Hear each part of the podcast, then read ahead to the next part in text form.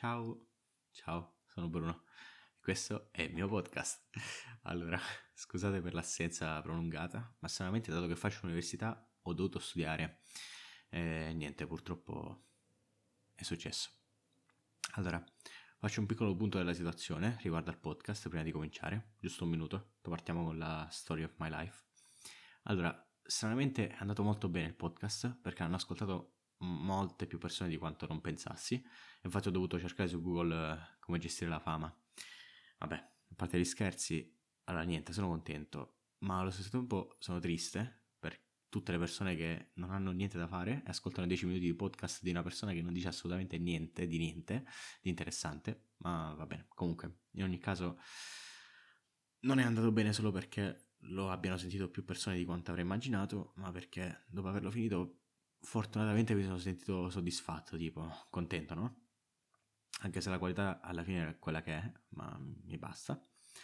Detto questo, anche se è una cosa fatta per me, non significa che debba fare per forza schifo. Quindi sicuramente proverò a renderlo un attimo più decente, magari questi, questi prossimi episodi.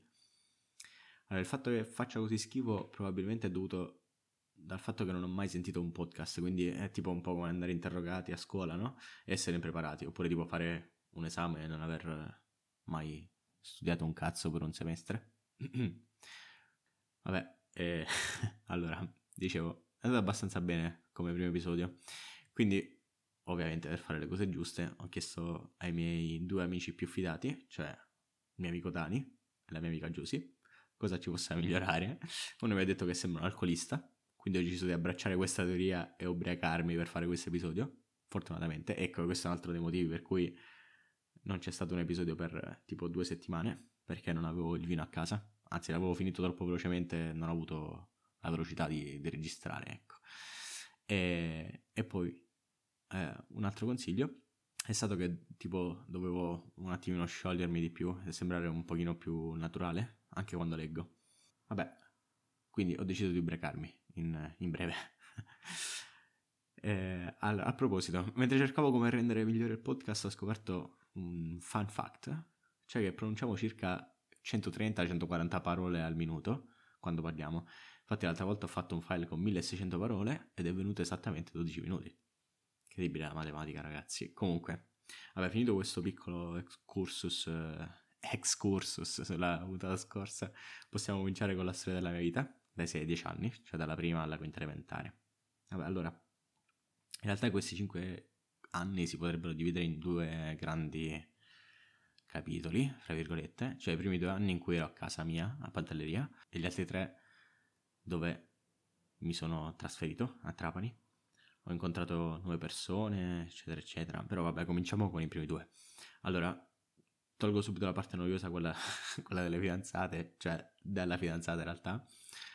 Eh, allora, ero fidanzato con questa bambina che chiameremo Alice, che ovviamente è un nome vero, però nonostante questo mi piaceva ovviamente un'altra bambina e io non riesco a capire quali cazzo di problemi mi affliggessero da quando ero piccolo, o anche adesso in realtà, perché allora, nella prima puntata ho raccontato di quando andavo all'asilo ed ero fidanzato con questa bambina, però in realtà poi mi piaceva un'altra bambina.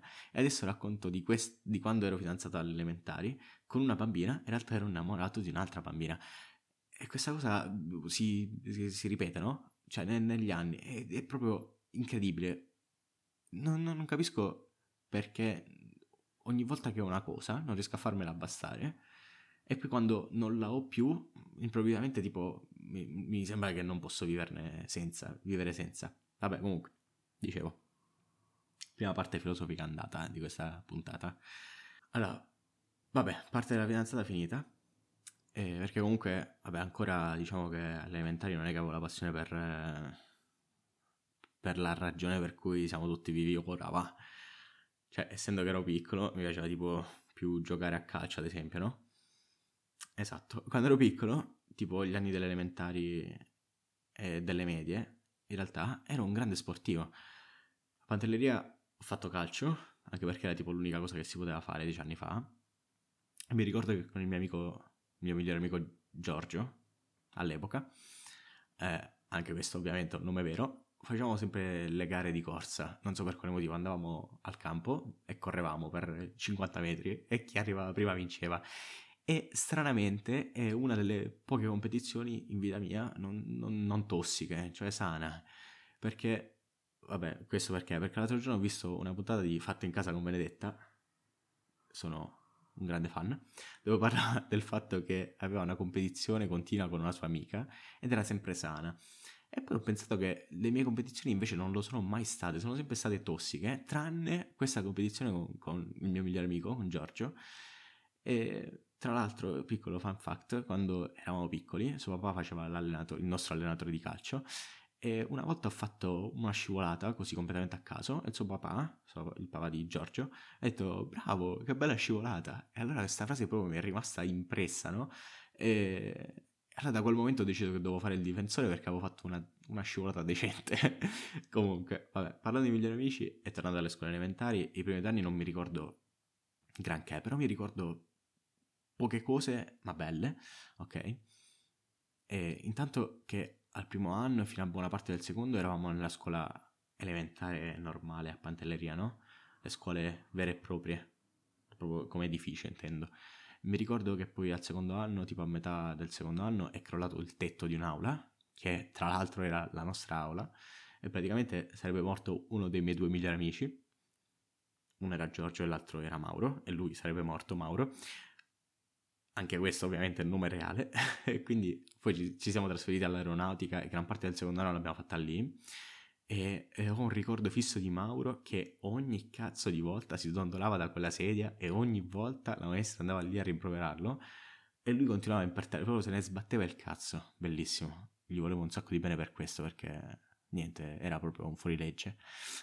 Vabbè, mi faceva troppo ridere. Andava un po' peggio di me Giorgio a scuola e anche in questo io e Giorgio avevamo, avevamo, una competizione sana, perché tipo ci sfidavamo ad avere i voti più belli a scuola. Infatti i primi due anni delle elementari tutti 10, ovviamente. Se prendevo un 9 mi sentivo un, un ignorante. Vabbè. Comunque. E, vabbè, comunque noi tre eravamo tipo migliori amici inseparabili. Poi mi ricordo che quando tornavamo a scuola, da scuola, eh, a casa, quando ancora la scuola era, diciamo, l'edificio normale, non era all'aeronautica, facevamo sempre le, le, corse con Giorgio in salita fino a casa mia, poi ci fermavamo, giocavamo un po', e anche questa era un po' una, competi- una competizione, no? Però era comunque divertentissima, era incredibile. Ogni cosa che facevamo mi divertiva quando ero piccolo. E, e, poi, ovviamente, come tutte le persone che sono state mie amiche fino ai miei 17 anni, non li ho più sentiti. Comunque, abbiamo perso un po' i rapporti. Tra l'altro, sono diventato un amico stretto del fratello più piccolo di Giorgio. E può essere anche che fra un paio d'anni divento amico del fratello ancora più piccolo. Eh, vabbè, qui si conclude la parentesi pantesca eh, nei miei primi due anni della scuola elementare. Poi mi ricordo l'estate di transizione fra il secondo e il terzo anno, che ancora tipo andavo al mare con mia madre, e ricordo che è arrivata la telefonata dalla scuola eh, a mia mamma, io ero sul divano, tutto bello tranquillo, rilassato come ogni estate quando si è piccoli. E, e mi ha detto, sarai nella sezione E. E, e tipo lì per lì ho detto, e, e sti cazzi? Cioè nel senso, non sembrava una notizia importante.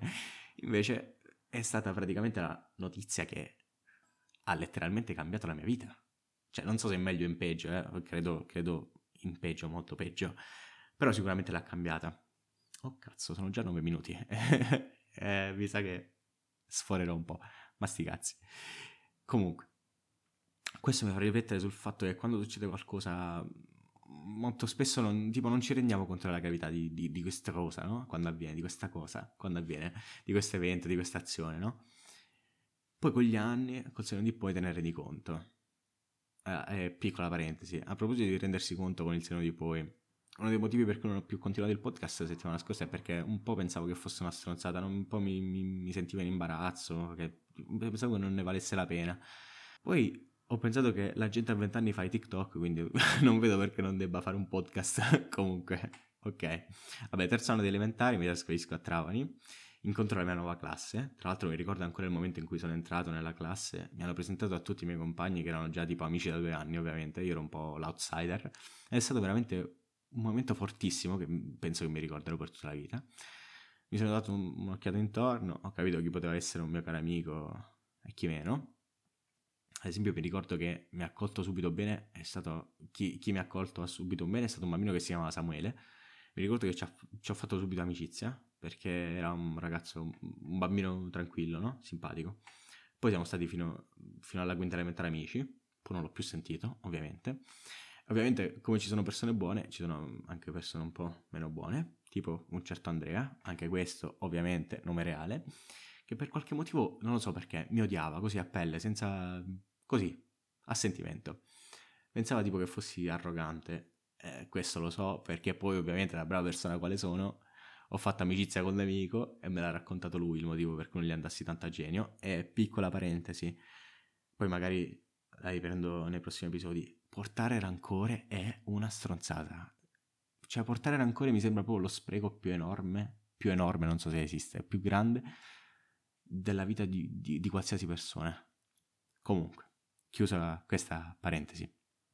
Comunque, eh, siamo diventati migliori amici con questo Andrea, con cui non, era, non ero tanto amico prima, siamo diventati migliori amici, tanto che poi alle scuole medie ho deciso di andare in una determinata scuola proprio perché lui sarebbe venuto con me. Ma vabbè, questa è un'altra storia. E, e, niente, per il modo in cui mi rapporto con le persone, ovviamente non è stato facile fare amicizia con i miei compagni. Cioè, c'erano quei tipo 3-4 elementi che conoscevo, con cui avevo più confidenza, ma niente di che.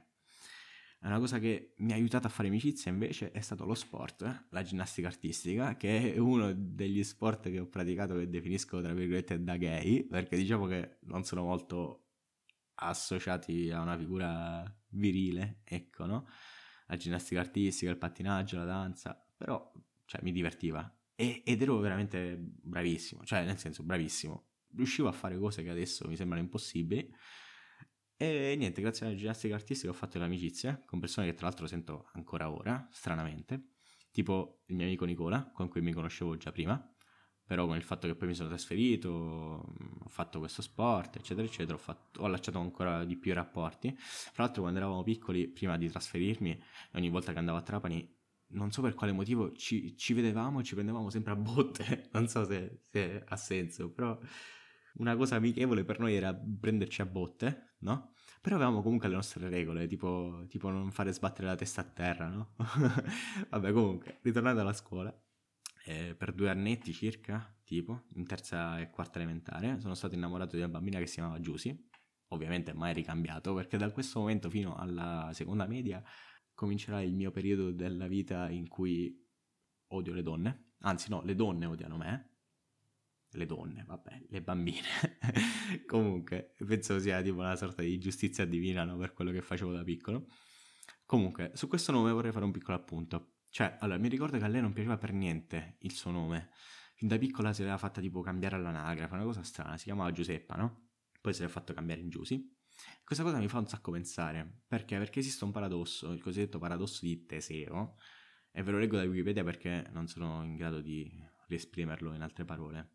Praticamente recita questo. Si narra che la nave in legno sulla quale viaggiò il mitico eroe greco Teseo fosse conservata intatta nel corso degli anni, sostituendone le parti che via via si deterioravano.